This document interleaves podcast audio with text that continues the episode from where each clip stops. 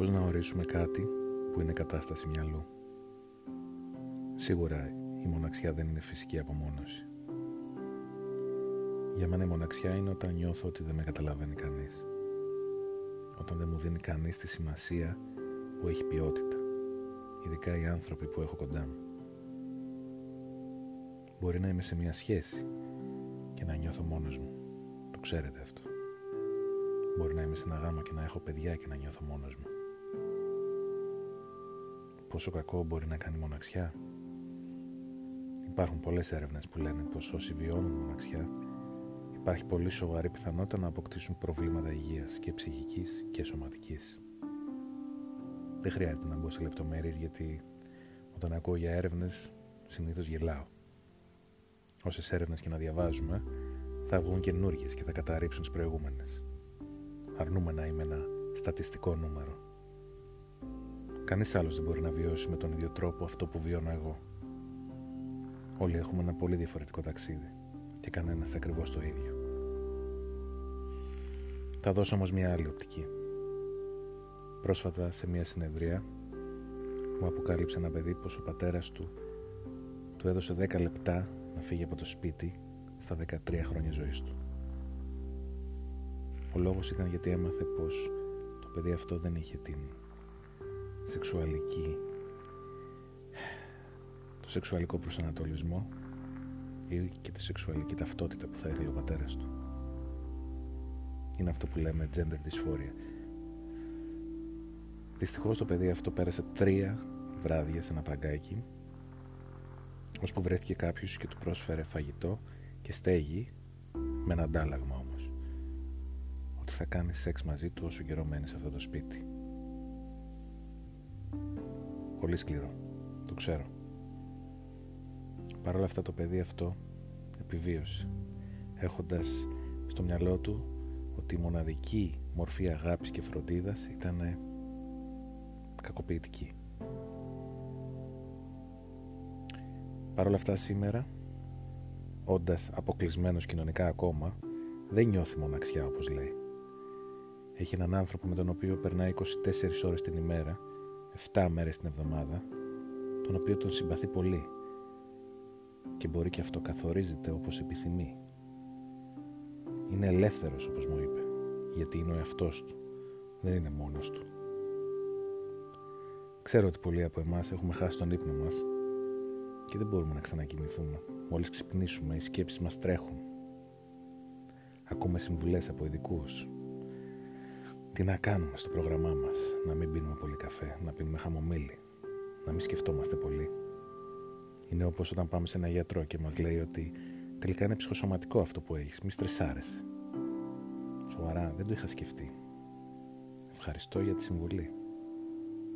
Δεν είναι όλα για όλους. Αυτό δεν το καταλαβαίνουν οι ψυχολόγοι και οι ψυχίατροι. Γι' αυτό και χρησιμοποιούν ίδιες τεχνικές σε πολλούς ανθρώπους στους οποίους δεν ταιριάζουν καθόλου αυτές τις τεχνικές. Έτσι και εγώ δεν μπορώ να πω σε έναν άνθρωπο που επιζητά φυσική απομόνωση, απομόνωση ότι έχει κατάθλιψη για παράδειγμα. Φιλοσοφικά αν κάποιος έχει ένα θέμα πρέπει να το αντιληφθεί από μόνος του όταν δεν υπάρχει κάποιο είδους δυσλειτουργία σε κάποιους η απομόνωση όχι μόνο δεν προκαλεί δυσφορία, αλλά αντιθέτως τους γεμίζει ενέργεια, τους γεμίζει διάβγεια. Μερικές φορές μου φαίνεται σαν ένα όνειρο το να είμαι απομονωμένος, εκεί που δεν χρειάζεται να ικανοποιήσω κανέναν.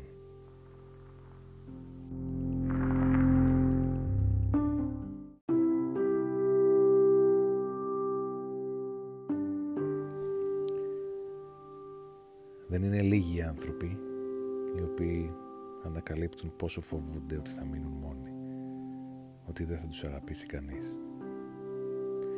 Ζούμε μια ζωή που τρέχουν από κάτω συνέχεια ασυνείδητες σκέψεις, που παρότι έχουν δημιουργηθεί σε παιδική ηλικία, μας ακολουθούν μια ολόκληρη ζωή και μάλιστα συνήθως μας οδηγούν προς το χειρότερο μας φόβο και τον εκπληρώνουμε από μόνοι μας. Ο εγκέφαλός μας είναι προγραμματισμένος εξελικτικά για να μας βοηθάει να συνδεόμαστε με άλλους ανθρώπους. Μετά από ένα τραύμα όμως, προσαρμόζεται αναλόγως για να μας κρατάει μακριά από αυτούς, για να μην ξαναπονέσουμε. Ίσως πρέπει κάποιες φορές να πούμε στον εαυτό μας ότι δεν είμαστε μόνοι όταν χωρίζουμε. Είμαστε ελεύθεροι. Δεν είμαστε μόνοι επειδή δεν έχουμε βρει το κατάλληλο τέρι για να κάνουμε οικογένεια. Είμαστε ελεύθεροι. Διαφορετικά δεν αξίζει καθόλου να μοιραστούμε τον εαυτό μας και το ταξίδι μας με κανέναν. Πόσες φορές έχουμε παραμείνει σε σχέσεις για μια πλασματική συντροφικότητα. Για μια αγκαλιά. Σε μια σχέση που μπορεί να μην υπάρχει καν σεξ. Πόσα αντέχουμε να θυσιάσουμε για αυτή τη συντροφικότητα; Τα ζευγάρια όταν αρχίζουν να αποξενώνονται σταματούν να αγγίζονται, γίνονται όλα μηχανικά. Και το χειρότερο είναι ότι όχι απλά δεν αγγίζονται, δεν κοιτάζονται καν. Όταν ένα ζευγάρι πρωτογνωρίζεται, όλοι εμείς οι απ' έξω καταλαβαίνουμε την επιθυμία τους, τους βλέπουμε πως κοιτάζονται. Ξαφνικά σταματούν τα πάντα. Δεν κοιτάζονται ούτε καν όταν μιλάνε μεταξύ τους. Έχω την ανάγκη να αισθάνομαι πως δεν είμαι αόρατος. Θέλω να με βλέπεις. Θέλω να με ακούς. Τότε δεν νιώθω μόνος. Όταν είμαι ο εαυτός μου και είμαι μαζί σου. Αυτές οι μέρες ίσως είναι μία αφορμή για να ερμηνεύσουμε πάλι τη μοναξιά διαφορετικά. Στη συνθήκη που ζούμε όλοι, είμαστε μέρος μιας συλλογικής προσπάθειας. Οπότε κανένας με αυτή την έννοια δεν είναι μόνος του. Ποτέ ξανά η ανθρωπότητα δεν αντιμετώπισε ένα κοινό εχθρό. Θέλω να βγω όμως από την επικαιρότητα και να πάω στη διαχρονικότητα και να πω ότι μερικές φορές προτιμώ να είμαι στη φυσική απομόνωση. Μακριά από όλο αυτό το χάος. Εκεί που μπορώ να πάρω μόνος μου ενέργεια, ώστε να βγω πάλι σε αυτή τη ζούγκλα Όσο και αν ακούγεται οξύμορο, η απομόνωση είναι ελευθερία. Η απομόνωση είναι δώρο. Δεν είμαι μόνος μου. Είμαι ελεύθερος. Είμαι ο εαυτός μου.